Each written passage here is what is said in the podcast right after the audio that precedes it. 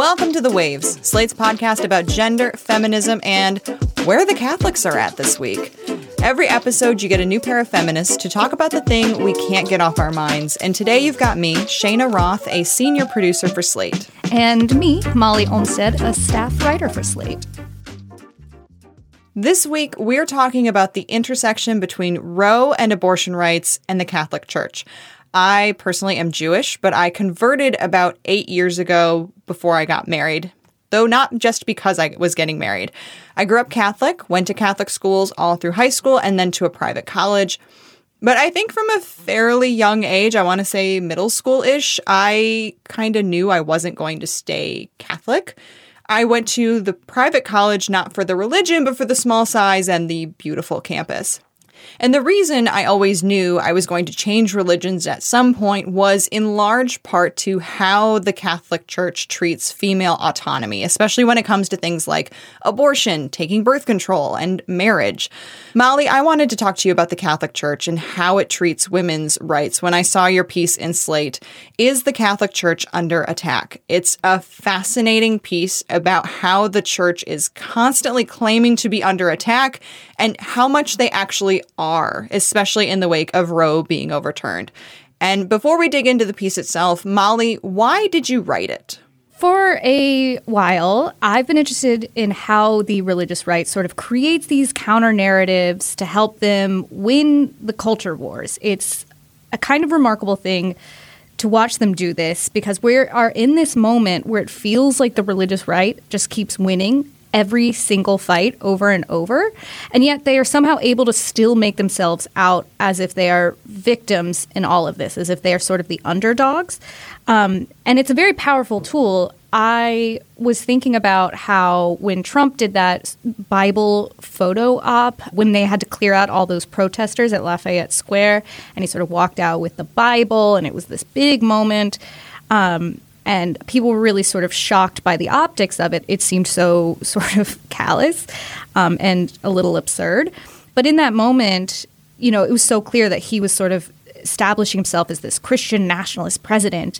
And then I read um, recently that in I think his one of his recent books, the White House chief of, chief of staff Mark Meadows said Trump was fighting against the degradation of our heritage or the burning of churches is sort of this moment that really I felt like showed just how powerful that kind of narrative can be. So I knew we would definitely see this with abortion because abortion is obviously a huge religion topic. And it's also the biggest, clearest, most undeniable victory that the religious right has had when we're talking about the overturning of Roe.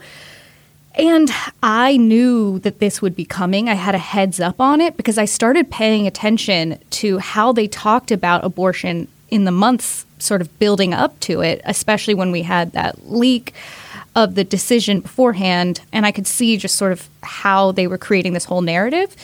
But it was still a pretty remarkable thing to see unfold.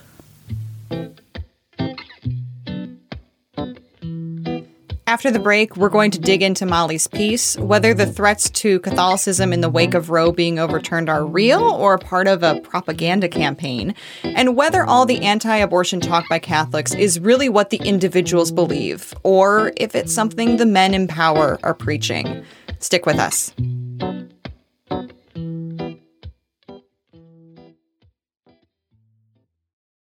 Welcome back to the Waves. Molly, in your piece, you quote CatholicVote.org that issued a warning.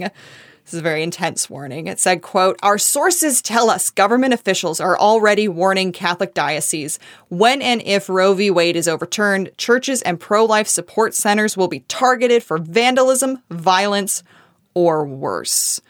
End quote. What is actually going on here? So, after the leaked Dobbs decision, and again after the decision itself, there was actually a rash of vandalism incidents involving Catholic churches. There were also a few cases in which these pro life pregnancy centers, quote unquote, because they are not actually uh, providing abortions, but they are sort of pressuring women to choose not to have an abortion. These pro life pregnancy centers had broken windows and that some of them caught fire. So there were these suspected arsons and fire bombings. Um, but that was specifically in the pregnancy centers. So when we're talking about violence or worse, that's pretty alarmist language because, first off, there's already this base level of this kind of activity that just sort of happens in the world. You know, it's a big big world and you know people for whatever reason will spray paint a church so it's sort of unrelated to abortion and also it's at a much much lower scale than this happens with other groups other religious groups especially especially when we're talking about Judaism.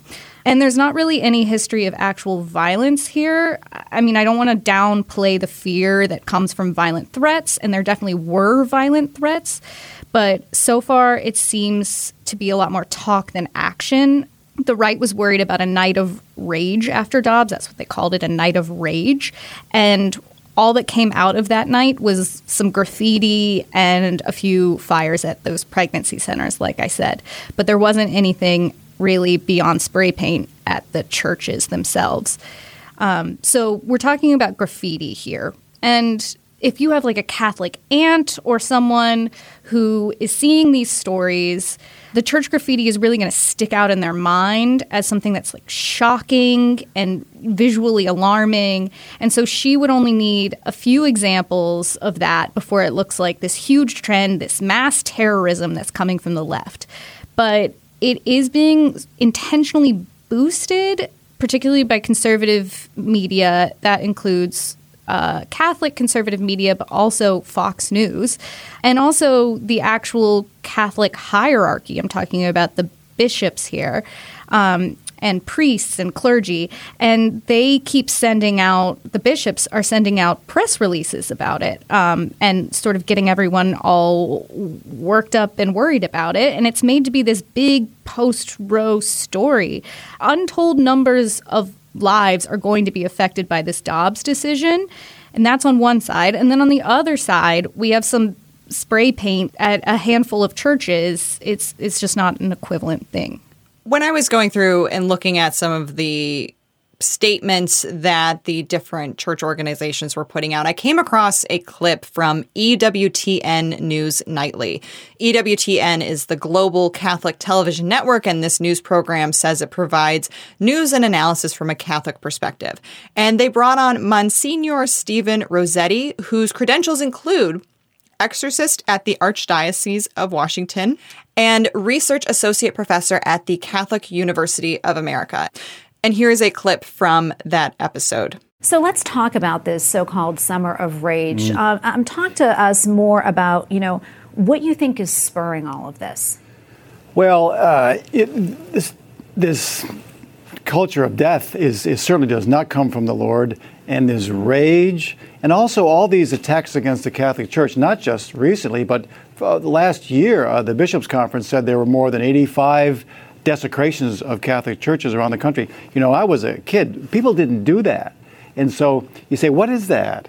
Well, frankly, as an exorcist, one thing we know that, that Satan hates the Catholic Church, and Satan's in a rage, which is why we as, as Christians and Catholics need to forgive as Jesus forgave and to love as Jesus loved. So people can come at us with anger and rage, but we need to respond with love and forgiveness. While that clip was playing, they showed a few pictures. One was of a religious statue that had a head of Jesus missing. One was a church billboard with graffiti on it that said, Hands off my uterus. But whenever I see something about Catholics claiming to sort of live in fear of pro choice people or about how they're being persecuted, I mean, my instinct even when I was Catholic, is to scoff and go, well, that's kind of rich coming from you guys.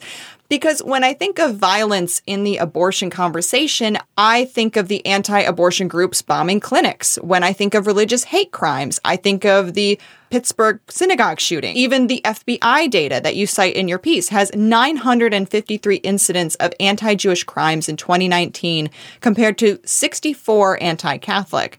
The only time I've ever been to a service that needed security was at a Jewish synagogue.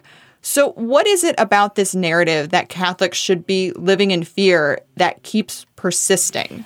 It is a historical narrative, Catholics are the only major Christian group that can legitimately point to historical persecution in the US. This is because they are so closely associated with immigrant populations. I mean, Catholicism has always been something that has been seen as less American.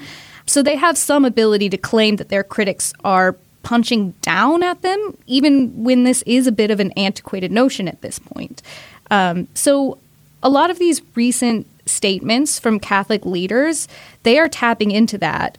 When they accuse these vandals of attacking them, they accuse them explicitly of being bigots, of being prejudiced. And a lot of these statements have also compared them to compared the attacks to anti-Semitic attacks and Islamophobic attacks. To be fair, they do acknowledge that it's not as bad, but they do also say that we should be treating them the same, um, that we should treat them as equivalent kinds of hate crimes. It is definitely an out of date idea. It's definitely something that is more 19th century than this century, but it is a powerful idea because it's a powerful defense against critics. It hasn't been quite as successful with some of the other Catholic issues when we talk about, you know, sex abuse or recently when we talked about the Catholic Church having these indigenous schools where we found these mass graves this defense didn't work because the Catholic Church looked so bad in those situations that no one really could get up the energy to really care about this idea of retaliation, or at least people outside the church couldn't get up the energy for it. But ending Roe, going after abortion, was seen as this legitimate faith belief, this faith position. So they've been able to tie up politics and religion in this really tidy way that's been really useful for them. And just to be clear, before our inbox gets flooded with people saying that we love violence as long as it's against Catholics, that is not what we're saying here. What we're saying, and what I in particular am saying, is that there is this sort of false equivalency that is going on here. And while it is never okay, no matter the religion, for them to be the victims of different types of crimes, in this case, it's the abortion subject that keeps raising these shouts and fears from Catholics. You had a really interesting quote from Brian Levin, director of the Center for the Study of Hate and Extremism at California State University San Bernardino, who said, What's different this time is it's more than a speed bump. This will be regarded as a tectonic shift but the history and the subculture of women's rights just has generally not included that deep well of violent, aggressive action. End quote.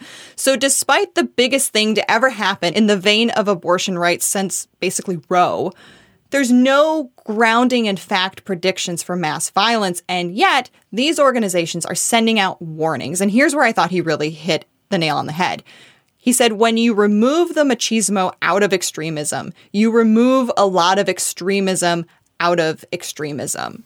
Yeah. I mean, we can't pretend groups like Jane's Revenge, which is sort of the big, scary one for a lot of people on the right, that they're totally harmless.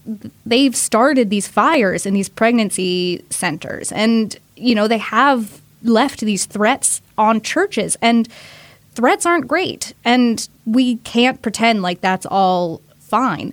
But no one's been hurt, at least to my knowledge. And it's nowhere near the kind of organized political violence we saw in the past with the anti abortion attacks and that we continue to see with groups like the Proud Boys and the Oath Keepers. Things where we have angry men with guns and who think their rights are being taken away, but they haven't really lost anything.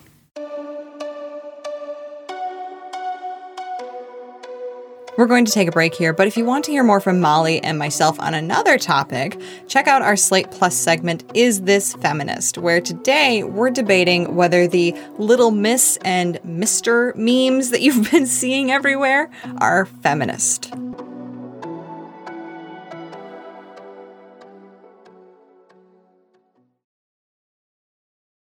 Welcome back to the waves.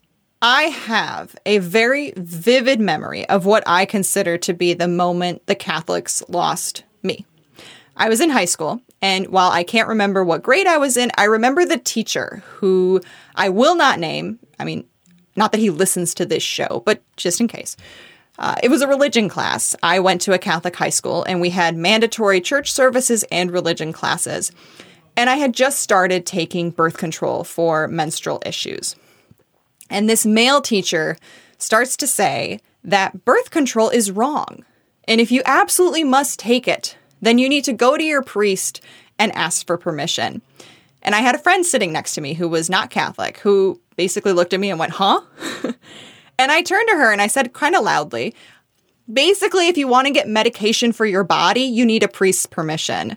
And I said it, you know, in that very sort of high school shitty way because I was really upset about what I was hearing from my teacher. It seemed so crazy to me that I needed permission to take a medication that my doctor prescribed so that I wasn't in blistering pain once a month. And I got in trouble, which was very out of character for me. But that moment stuck with me. And I started to see kind of for the first time this control over women's bodies that the Catholic Church wants to have. Because he wasn't saying you flat out cannot, with all caps, use birth control.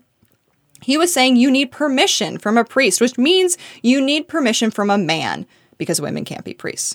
And anecdotally, I know several pro choice Catholics, but I just don't see their views portrayed by the leadership at all. Yeah, I mean, this is the thing about a church like, or an institution like the Catholic Church that is essentially um, an absolute monarchy. You have this huge gap between the leadership and the actual congregations, the people that make up the church. Um, and it is very top down, um, despite the fact that this current Pope is sort of trying to change that a little bit, but there are these formal positions on things. And that is what the world sees is the top-down declarations. But the reality is that that Catholics are not even close to being politically unified as a population. Polling has shown that a majority of American Catholics actually opposed overturning Roe, that this is not a driving issue for them, that faith in general is not that much of a political driver for Catholics um, as it is for some other Christians. And a lot of people complain that pro choice Catholics, like the ones you know, are they call them cafeteria Catholics.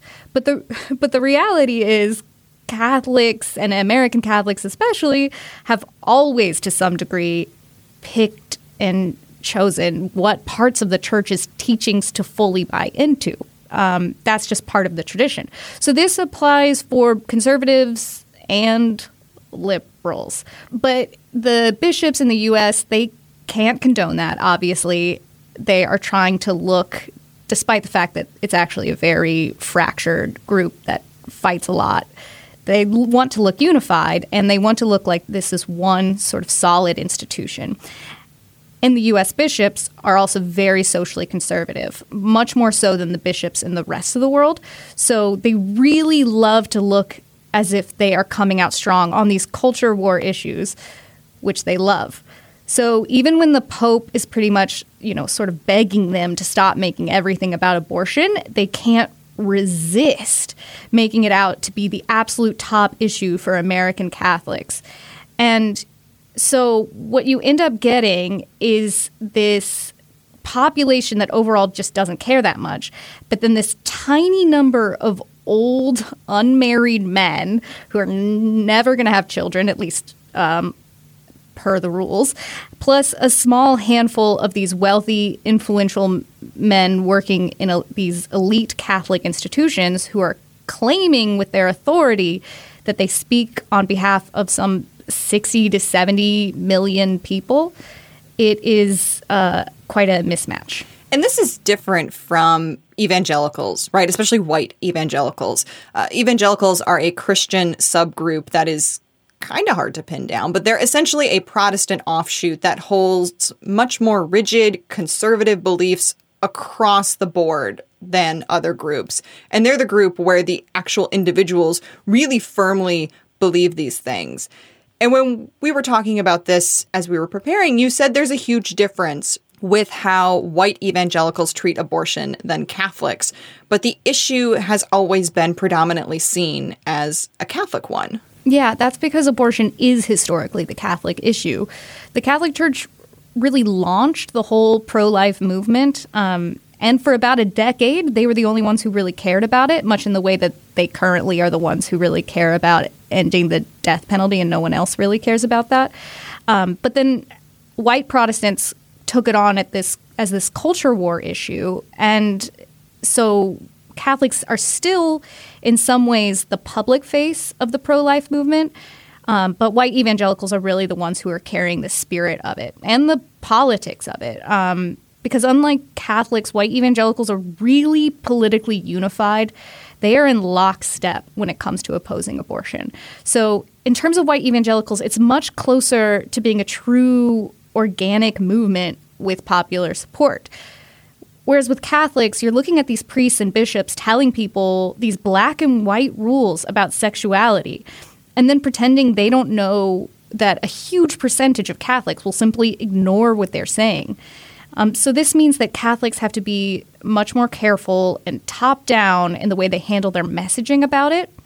But it seems they've gotten pretty savvy about it. And getting to cite this historical bigotry in their defense has been a really powerful tool for these strategies. I became Jewish for a lot of reasons. The faith just really feels right to me and how I view the world. And a part of that is because I consider Judaism, you know, the non Orthodox, the Reform Judaism, to be feminist. And so, Molly, I'm curious can you be feminist and be a Catholic? I mean, I do think there are untold numbers of Catholics out there who would happily identify as feminists. There are going to be those who think that being anti abortion fits in with their conception of what feminism is, and that's one camp. But then you have others, the maligned cafeteria Catholics, like I said, who will just happily just decide that this is not antithetical to their faith. The reality with a really old religion, which is what we're talking about here with the Catholic Church, is while there are these official stances, not everything there's just so much there that you can actually pull from. Um, the modern ideas about that the Catholic Church has about abortion, they're old, but they're not back to the beginning old. The Catholic Church adopted this somewhere along the way, but there was a period beforehand when no one ever cared about it. So there's just an ability to say, you know, I think maybe they're not quite right on this one. And is that allowed in the current Catholic Church? I mean, that's debatable, but that's also, like I said, the tradition there. Lots of people will just figure out what they choose to believe and what they don't, and that is being a modern Catholic.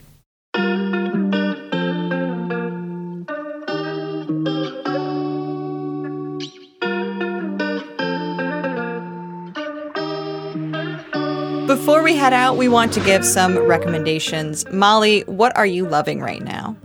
Okay, so this is from last year, but it's a book that I think maybe a lot of people wouldn't have heard of and that I just finished. It's called uh, Build Your House Around My Body. I would describe it like magical realism maybe you might say sort of horror fantasy, but it weaves together Vietnamese history and Vietnamese folklore um, in dealing with concepts about trauma, which sounds heavy, but I just found the way that it pulled together these different storylines to be very fun, and I couldn't put it down. I absolutely love that idea, and I will be adding that to my list. My to be read pile is incredibly large, but I think this is definitely worth adding. My recommendation is a television series for kids called Stillwater. It's actually based on a series of books by Jon Muth called, well, the first one's called Zen Shorts, then there's also Zen Ties and Zen Socks. In any case, The books and the show follow three kids, three siblings, um, Carl, Michael, and Addie, and they live next door to a panda, a large panda named Stillwater. And whenever any of them is having some troubles or difficulty dealing with something, they go and they talk to Stillwater, and he usually has a story for them that has some sort of a lesson to be learned that pertains to whatever is ailing them at the moment. It's an incredibly sweet book series, but it is also just a wonderful television show. My daughter is two and we don't let her watch a ton of TV, but we have all really fallen in love with the Stillwater series.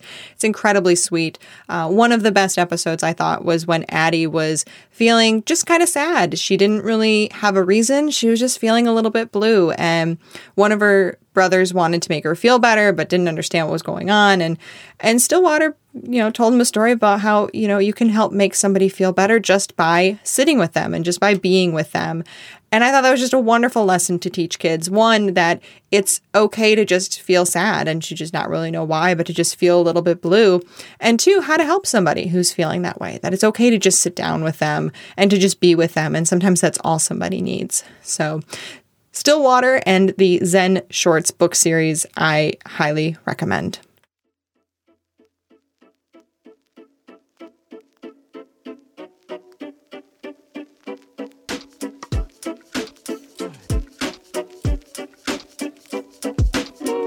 That's our show this week. The Waves is produced by myself, Cheyna Roth. Shannon Palus is our editorial director. Alicia Montgomery is vice president of audio. We would absolutely love to hear from you. Please email us at thewaves at slate.com. The Waves will be back next week. Different hosts, different topic, same time and place.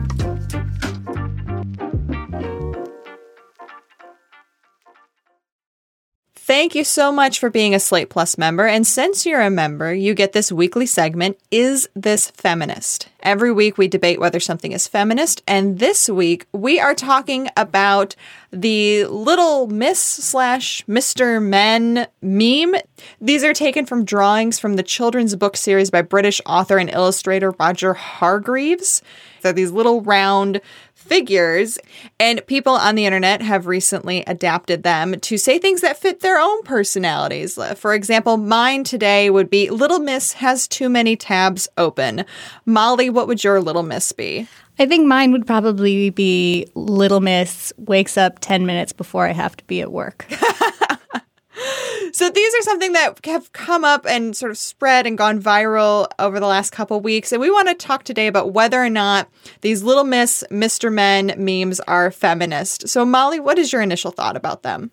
My initial thought is that they are a pretty fun way of expressing.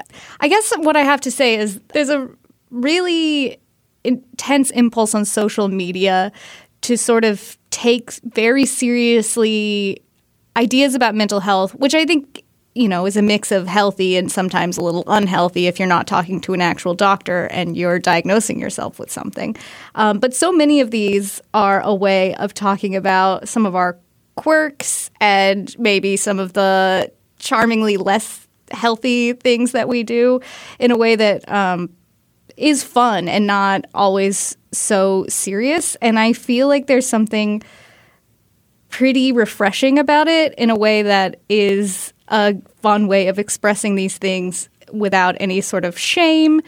Um, which, you know, given that it is a little miss doing it uh, sort of proudly, I could say I'm currently leaning more feminist than not. I think so too. I think that it's it's interesting how one how this is taken off and I like how it's sort of one of the reasons for it is that it gives people a way to sort of express themselves on serious topics without it being too serious. On the other hand, the thing that kind of makes me maybe go the other way is that these are so juvenile. I mean, these characters are, you know, sort of very rudimentarily drawn. They're bright colors. Uh, a lot of the girl ones have pigtails or flowers in their hair. Actually, most of the girl ones have pigtails. It feels to me like it might be a little bit too juvenile, almost like in order for women to express themselves, it has to be in this sort of childlike way. Like we want to to be serious about something, but we can't be too serious because then we won't be taken seriously. I think I said serious too many times in that sentence. I definitely see what you're saying. It is there is that impulse that we that I think a lot of women have when they have a serious complaint to sort of downplay it and joke about it. Um, and that's not, of course, what all of these are. So many of these things are just like fun quirks, like about loving coffee too much or something.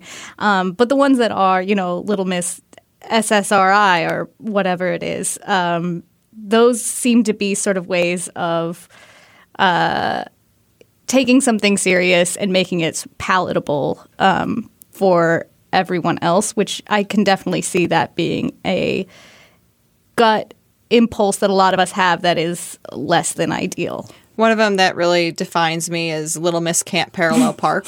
Um, uh, let's talk a little bit about sort of how these memes went viral. Uh, so, in an article from Polygon by Ana Diaz titled Why Little Miss Characters Are Everywhere, she talks about how this initially was a British children's character that we talked about earlier from the 1970s.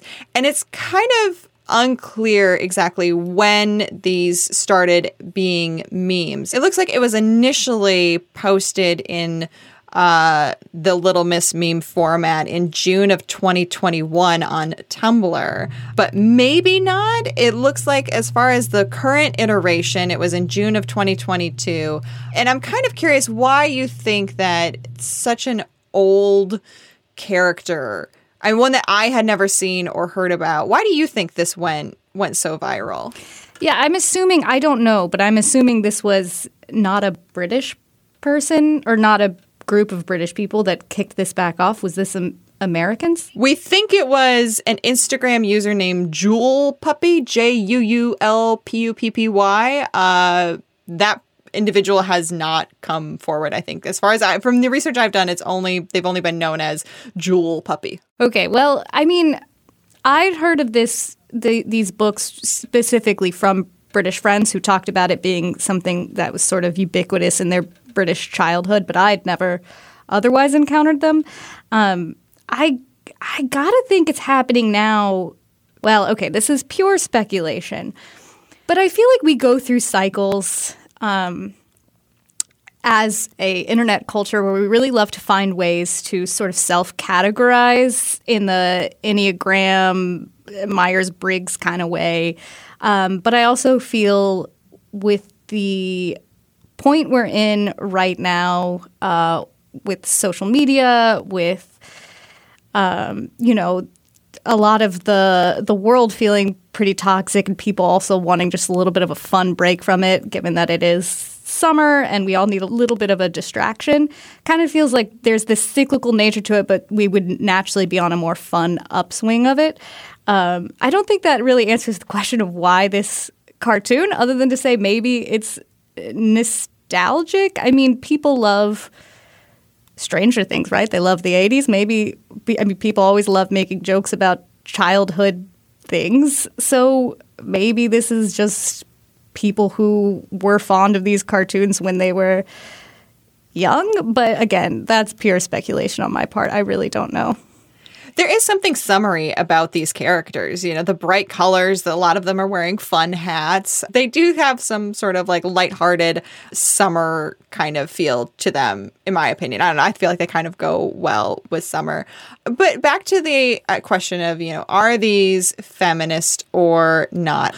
So we've kind of come somewhere in the middle that it's good to be expressive, but at the same time, there's this sort of like juvenile, can't take it too seriously aspect to it. How would you change these to be maybe a little bit more feminist? Hmm. So there are Mr. versions of this meme. I'll go ahead and cop to the fact that I don't encounter these very much um, naturally with my own social media consumption because I'm more of a TikTok gal, but um, I will say that I am assuming that part of the reason the Mister versions aren't as uh, ubiquitous is because it's just not as fun to say Mister as it is Little Miss. So maybe if we could find a, a more fun way that would make the Mister part a little bit more uh, common, or at least you know a gender neutral version. I mean, it's pretty fun to say "little miss." Um, so maybe there is like a cute, infantilizing version we could do for all genders that uh, might even the playing field a little bit. I agree. I think it would be nice if these weren't so binary, the little miss or mister. I have seen a couple where it's MX and then insert your your red flag or phobia or whatever people call that the additional part of it. But yeah, I think it might be uh, more feminist if we find a way to make these more common in a less binary way.